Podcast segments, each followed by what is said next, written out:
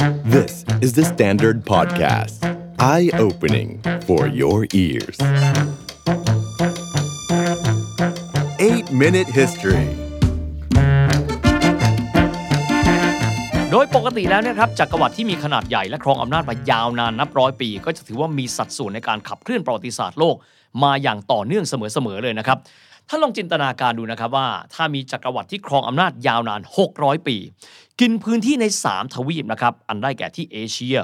ยุโรปและก็แอฟริกา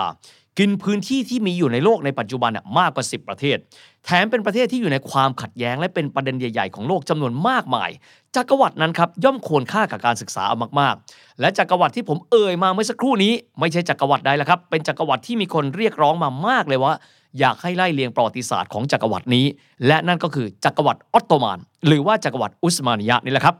จริง ๆ แล้วรายการของเราเนี่ยนะครับเคยเรียบเรียงประวัติศาสตร์ออตโตมันไปบ้างแล้วครับในช่วงต้นๆ แต่ว่าการเข้าใจประวัติศาสตร์ของออตโตมันเองเนี่ยจริง ๆ แล้วเนี่ยจะให้สมบูรณ์แบบต้องเข้าใจบริบทแวดล้อมของออตโตมันไปด้วย เพราะออตโตมันในฐานะที่เป็นจักรวรรดิใหญ่ครับมีปฏิสัมพันธ์ทางการเมืองกับโลกใบนี้กับจักรวรรดิสำคัญอื่น ๆ ท่ามกลางบรรยากาศแห่งการแข่งขันการขยายอิทธิพลของจักรวรรดิอื่น ๆ นอกจากนี้นะครับยังคาบเกี่ยวกับกรอบเวลาสำคัญนะครับในวิวัฒนาการของโลกแม้จะเป็นช่วงของเรเนซองส์การปฏิวัติวิทยาศาสตร์ การปฏิวัติอุตสาหกรรมทั้งสองระลอกเลย การเรียบเรียงประวัติศาสตร์ออตโตมันท่ามกลางบริบทโลก ท่ามกลางบรรยากาศที่กระดานหมากลุกโลกนั้น มีการเดินหน้ากันแบบไดนามิกนี้ทำให้ออตโตมันตอนปลายนั้น เป็นเพียงแค่เบี้ยหมากของมหาอำนาจ และการที่จะทำให้เราเข้าใจประวัติศาสตร์ลึกซึ้งได้มากขึ้น เราจะต้องศึกษาประวัติศาสตร์ของเขาแบบสมบูรณ์แบบรอบด้าน และณเวลานี้ขอพาทุกท่านไปสู่จักรวรรดิออตโตมันครับ ออตโตมันเองเคยถูกหยิบยกขึ้นมานะครับเป็นองค์ประกอบของประวัติศาสตร์ยุโรปในช่วงศตวรรษที่ 15 หนึ่งในจุดสำคัญทางประวัติศาสตร์โลกนะครับก็คือการที่ออตโตมันนั้นสามารถเอาชนะสงคราม และช่วงชิงกรุงคอนสแตนติโนเปิลเหนือจักรวรรดิไบเซนไทน์ได้ ตอนนั้นก็เป็นปีคริสตศักราช 1453 ครับ ภายใต้การนำของสุลต่านเมหเม็ดที่ 2 หรือที่ก็เรียกว่าเมหเม็ด the Conqueror การยึดครองกรุงคอนสแตนติโนเปิลของสุลต่านเมหเม็ดที่ 2 นั้น คือการ mark จุดเริ่มต้นนะครับของยุคเรเนซองส์และยุคแห่งการสำรวจโลกครับ เพราะว่าคอนสแตนติโนเปิลซึ่งเป็นราชธานีของจักรวรรดิไบเซนไทน์หรือว่าโรมันตะวันออกนั้น คือหนึ่งในเมืองที่มีการรวบรวมหนังสือ ศิลปะวิทยาการ ของอารยธรรมกรีกและโรมันเอาไว้เป็นจำนวนมากที่สุด เมื่อคอนสแตนติโนเปิลครับอยู่ภายใต้การคุกคามจากออตโตมันทำให้หนังสือและตำรามหาศาลจากพื้นที่นั้น ถูกเคลื่อนย้ายไปยังทิศตะวันตกนำไปสู่ยุคแห่งการเกิดใหม่ของศิลปะวิทยาการ การฟื้นฟูโตของอารยธรรมกรีกและโรมัน จนนำไปสู่ยุคเรเนซองส์ที่มีศูนย์กลางนะครับ ที่สาธารณรัฐฟิออเรนตินาหรือว่าฟลอเรนตินหรือฟลอเรนซ์ในยุคตระกูลของเมดิชี นอกจากนี้ครับ การที่ออตโตมันนั้นยึดครองพื้นที่ยุทธศาสตร์ทำให้ความหวังชาวยุโรปในการที่จะเดินทางไปยังอินเดียและจีนผ่านทางแผ่นดิน เหมือนกับที่มาร์โคโปโลเคยทำสำเร็จมาก่อน ต้องยุติลงไปด้วยครับ เพราะว่าอิทธิพลของออตโตมันที่ครองพื้นที่ตั้งแต่คาบสมุทรบอลข่านคาบสมุทรอานาโตเลีย สู่เอเชียกลาง ตามรอยทางสายไหมนั้น ถูกปิดตายโดยจักรวรรดิออตโตมันไปด้วย ดังนั้นการครอบครองพื้นที่คอนสแตนติโนเปิลของออตโตมันคือการบีบให้ชาวตะวันตกครับ ที่โดยปกติแล้วในช่วงนั้นก็จะมีความฝันในการเดินทางไปยังตะวันออกไกล ไม่ว่าจะเป็นอินเดียหรือเป็นจีน ที่พวกเขาถือว่ามีความร่ำรวย จากการที่พวกเขานั้นรับรู้มาจากการเดินทางของมาร์โคโปโลจำเป็นต้องหาเส้นทางเลือกในการเดินทางไปยังดินแดนในฝัน และนั่นคือการเดินทางไปทางทะเลครับ ไปยังแผ่นดินที่พวกเขาต้องการตามหา ดังนั้นการยึดครองคอนสแตนติโนเปิลของออตโตมัน คือจุดเริ่มต้นแห่งยุคสำรวจโลกหรือว่า the age of discovery ทีนี้กลับมาดูที่ตัวจักรวรรดิออตโตมันกันบ้างครับ พวกเขาจริง ๆ แล้วเนี่ยเป็นนักรบชาติพันธุ์เติร์กหรือว่าเซลชูกเติร์กจริง ๆ แล้วพวกเขาสถาปนาราชวงศ์อุสมานียะเนี่ยมาตั้งแต่ปีคริสตศักราช 1299 ครับ โดยออสมันกาซี ซึ่งเป็นชื่อตั้งต้นนะครับของจักรวรรดิอุสมานียะ อุสมานียะก็คือชื่อ original ของพวกเขา แต่ฝรั่งเรียกว่าออตโตมันนะครับ การขยายอำนาจของอุสมานียะเริ่มต้นในเอเชียกลางครับ ต่อมาพวกเขาไปตั้งฐานที่มั่นครับที่คาบสมุทรอานาโตเลีย ท่านอาจจะถามว่ามันอยู่ตรงไหน คาบสมุทรนี้ก็คือพื้นที่นะครับของตุรกีปัจจุบันที่อยู่ในพื้นที่ของภูมิภาคเอเชีย หลังจากนั้นพวกเขาขยายอิทธิพลต่อเนื่องครับไปยังคาบสมุทรบอลข่าน มีการตั้งเมืองหลวงที่ 2 ที่เมืองอาดริโนโปล ที่อยู่ที่ตะวันตกสุดเลยของจักรวรรดิพูดง่ายล้ำเข้าไปสู่คาบสมุทรบอลข่าน ใกล้ๆ กับประเทศบัลกเรียนั่นแหละครับ น่าจะเรียกได้ว่าพื้นที่ตรงนั้นก็คือพื้นที่ยุโรปตะวันออกในวันนี้แหละครับ ก่อนที่จะมาเผด็จศึกเมืองที่ถือได้ว่าเป็นสัญลักษณ์แห่งความเจริญของโรมันตะวันออกได้ในปี 1453 ด้วยความที่พวกเขาครับคือมหาอำนาจอันดับที่ 1 โลกในเวลานั้น พวกเขายังคงขยายอิทธิพลต่อมา ช่วงที่ถือได้ว่า peak ที่สุดของจักรวรรดิออตโตมันครับก็คือปี 1520 ถึงปี 1566ภายใต้การปกครองของสุลต่านสุไลมาน ที่มีชื่อนะครับ ฝรั่งตั้งให้ว่าสุไลมาน the Magnificent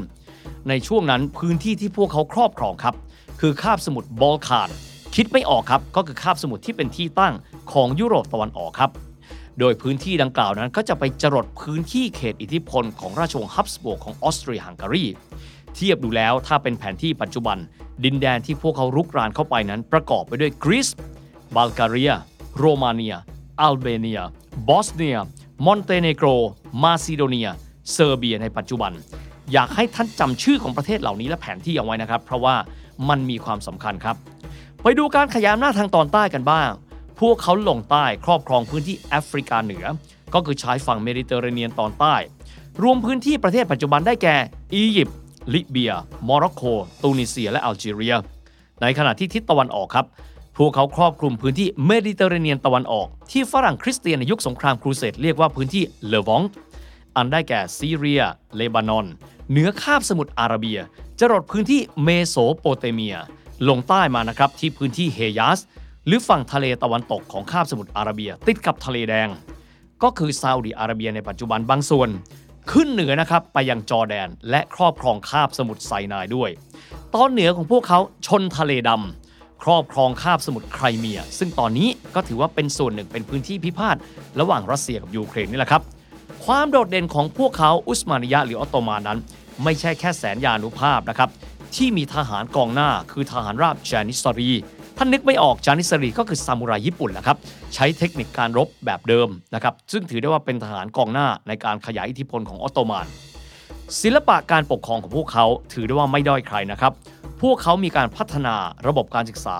เพื่อทำให้ชนชั้นปกครองพวกเขา มีความสามารถในการไปบริหารรัฐอาณานิคม หรือที่เรียกกันว่าเอยาเลตที่มีอยู่มากมายให้ได้อย่างมีประสิทธิภาพ เรียกภาษาอังกฤษครับในยุค British Empire การศึกษาพวกออตโตมันหรืออุสมานิยะ เริ่มต้นด้วยการสร้าง Colonial Administrator หรือผู้บริหารกิจการอาณานิคม กลับมาที่บริบทโลกกันบ้างครับ อย่างที่บอกนะครับว่าจุดเริ่มต้นของจักรวรรดิออตโตมัน ถ้าเริ่มต้นตั้งแต่ยุคสุลต่านเมเหม็ดที่ 2 แล้วเนี่ยนะครับในปี 1453 ยุโรปครับอยู่ในช่วงก้าวกระโดดทางวิทยาการ เพราะว่าพวกยุโรปนั้นก้าวเข้าสู่ยุคเรเนซองส์ครับ ตามด้วยยุคแห่งการปฏิวัติวิทยาศาสตร์ วิทยาการ จะพบว่าในยุคนั้นนะครับวิทยากรคนสำคัญของโลก ที่เรียกกันว่า polymath ก็คือคนที่เก่งรอบด้านนะครับก็จะเกิดมาในยุคนั้นหลายคนทีเดียวไม่ว่าจะเป็นนิโคลัสโคเปอร์นิคัสกาลิเลโอกาลิเลยีเซอร์ไอแซคนิวตันเรอเนเดการ์ตว่าง่ายๆนะครับว่า 300 ปีนับตั้งแต่ที่ออตโตมันนั้นครอบครองคอนสแตนติโนเปิล กลับกลายเป็นจุด springboard นะครับการก้าวกระโดดของวิทยาการของโลกยุโรป ที่มีการพัฒนาวิทยาการอย่างรุดหน้า และนำไปสู่การปฏิวัติอุตสาหกรรมระลอกที่ 1 เริ่มต้นปี 1750 และการพลิกโลกคือการปฏิวัติอุตสาหกรรมในระลอกที่ 2 คือโดยประมาณปี 1850 ในยุคนั้นครับยุโรปเองสามารถสร้างเครื่องจักรกลได้แล้ว พวกเขามีรถไฟที่สามารถขนคนจำนวนมากข้ามภูมิประเทศได้แล้ว ในสปีดที่ไม่เคยเป็นมาก่อน ยุโรปครับมีเรือกลไฟที่สามารถขนคนข้ามพื้นที่ในสปีดที่เร็วไม่แพ้กับรถไฟบนดิน พวกเขามีโทรเลขเพื่อติดต่อสื่อสารข้ามภูมิประเทศเป็นหลักพันไมล์ได้ ภายในเวลาอันสั้น พวกเขามีเทคโนโลยีอาวุธในสเกลที่เป็นอุตสาหกรรม ถ้าเรามองจากมุมในวันนี้เราจะเห็นว่าวิวัฒนาการเทคโนโลยีเป็นเรื่องปกติ แต่ท่านมองกลับไปในยุคดังกล่าวนะครับว่า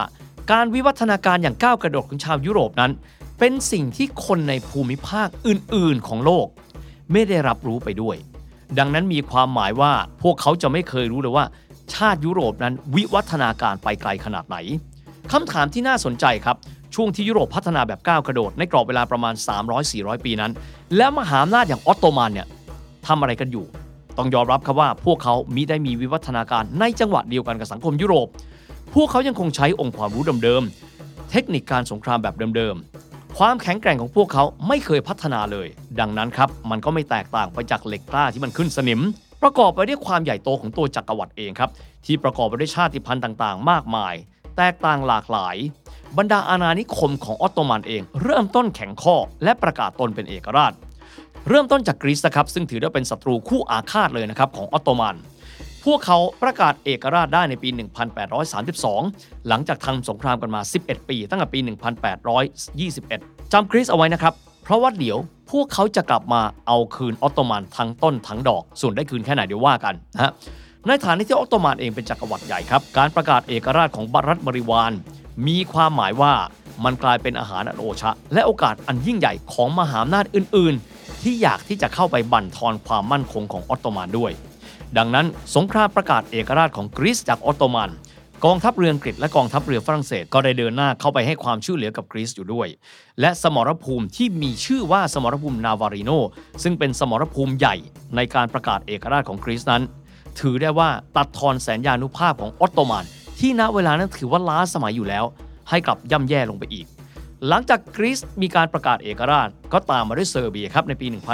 1835 นอกจากนี้ครับ ปาชามาฮัมเหม็ดอาลี ซึ่งถือได้ว่าเป็นผู้สูงศักดิ์ซึ่งถูกออตโตมันนั้นแต่งตั้งให้ไปครอบครองอาณานิคมอียิปต์ที่อยู่ทางตอนใต้ของจักรวรรดิออตโตมันนั้น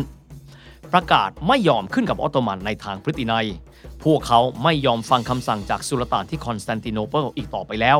แม้ว่าในนามนั้นเอยาเลตอียิปต์ยังคงเป็นส่วนหนึ่งของจักรวรรดิออตโตมันก็ตามแต่ สุลต่านผู้ครอบครองอำนาจในเวลานั้นครับก็คือสุลต่านมามุดที่2นะครับระหว่างปี 1808 ถึง 1839และอับดุลเมจิดที่ 1 ในปี 1839 ถึง 1861 ตระหนักดีนะครับว่าออตโตมันกลายเป็นคนแก่ที่คิ้วเล็บนั้นเริ่มผุกร่อน ถ้าหากว่าไม่ยอมปฏิรูปแล้วแล้วก็มีหวังว่าออตโตมันคงจะต้องล่มสลายลงในเวลาอันใกล้ จึงริเริ่มการปฏิรูปประเทศ และเรียกโครงการปฏิรูปในครั้งนั้นว่าทันซีมัดทันซีมัดนั้นแปลว่า organize การบริหารจัดการนั่นเอง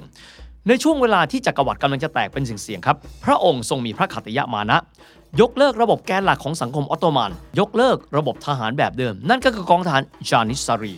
ซึ่งเป็นนักรบซึ่งถือได้ว่าเป็นหัวหอกของออตโตมันนะครับ ที่พาจักรวรรดิพวกเขาครองความเป็นมหาอำนาจโลก แต่ต้องยอมรับครับว่า การรบในยุคแบบโบราณของจานิสซารี ที่ใช้คมทวน คันธนู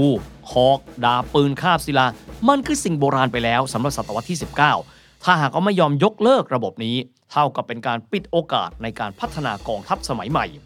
ถึงแม้จะมีแรงเสียดทานไม่น้อยครับ แต่ว่าพระองค์ทรงยุบเลิกหน่วยทหารจานิสรีนี้ลงไปในปี 1826 แต่ว่าครับภัยคุกคามความมั่นคงในโลกยุคปฏิวัติอุตสาหกรรมยุคแรกนั้น มันมาถึงออตโตมันเร็วเกินกว่าที่ออตโตมันนั้นจะสามารถที่จะรับเอาไว้ได้ เพราะออตโตมันนั้นมีเวลาสั้นเกินกว่าที่จะสามารถสร้างกองทัพให้เข้มแข็ง เพื่อรับมือกับภัยคุกคามเหล่านี้ โลกตะวันตกเฝ้ามองออตโตมันอยู่นะครับและทราบดีว่าถ้าเกิดว่าอยู่บนกระดานหมากรุกอดีตครับออตโตมันเป็นม้าเป็นขุน แต่ปัจจุบันนี้ออตโตมันเป็นแค่เบี้ยหมากบนกระดานหมากรุกโลก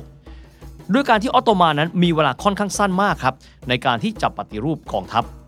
ในช่วงเวลานั้นเอง มหาอำนาจฝรั่งขาวก็ดี มหาอำนาจรัสเซียจากตอนเหนือเอง พยายามในการที่จะขยายอิทธิพลของตัวเองเข้าไปในพื้นที่ออตโตมัน ซึ่งในเวลานั้นเริ่มต้นระส่ำระสาย ออตโตมันเองครับถือได้ว่าเป็นจักรวรรดิที่มีความหลากหลายมากไม่ว่าจะเป็นเรื่องของชาติพันธุ์เองก็ดี ในเรื่องของศาสนาเองก็ดี ในช่วงเวลาดังกล่าวครับ ชาวคริสต์ไม่ว่าจะเป็นแคทอลิกออร์โธดอกซ์ในพื้นที่ปาเลสไตน์ซึ่งถือได้ว่าเป็นหนึ่งในรัฐบริวารของออตโตมันนะครับเรียกร้องความเท่าเทียมเท่ากันกับประชากรที่เป็นชาวมุสลิม ด้วยเหตุนี้เองครับ มหาอำนาจฝรั่งขาวเองครับ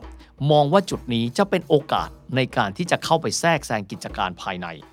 ในยุคนั้นฝรั่งเศสในรัชสมัยพระเจ้านโปเลียนที่ 3 ก็แสดงอิทธิพลของตัวเอง ด้วยการเข้าไปให้การสนับสนุนชาวแคทอลิกในพื้นที่จักรวรรดิออตโตมัน ในขณะที่พระเจ้าซาร์นิโคลัสที่1แห่งรัสเซีย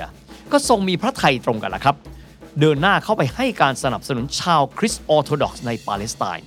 กลายเป็นว่ารัฐบริวารของออตโตมันในเวลานั้น กลายเป็นชนวนแห่งความขัดแย้งของชาวยุโรป ไม่น่าเชื่อนะครับว่า สิ่งนี้ครับมันดูเหมือนเป็นแค่น้ำพึ่งหยดเดียว ที่ปาเลสไตน์แต่มันกลายมาเป็นสิ่งที่นำไปสู่สงครามโลกครั้งที่ศูนย์ที่ชาวโลกเขาเรียกกัน เพราะสิ่งนี้ครับมันนำไปสู่ชนวนสงครามของสงครามไครเมีย ที่เกิดขึ้นในปี 1853 ถึง 1856 ซึ่งถือได้ว่าเป็นสงครามใหญ่ของโลกครั้งแรก ในยุคหลังปฏิวัติอุตสาหกรรมระลอกที่ 2 ด้วย และสงครามนี้เองครับที่ถือได้ว่าเป็นสงครามที่พาออตโตมันดำดิ่งลงไปกว่าเดิม พวกเขาจบสงครามลงในครั้งนั้นด้วยการเป็นฝ่ายชนะ แต่มันนำไปสู่ปรากฏการณ์ลูกโซ่ ที่พวกเขานั้นเกือบจะสิ้นชาติสิ้นแผ่นดินในเวลาต่อมา The Standard Podcast. Eye opening for your ears.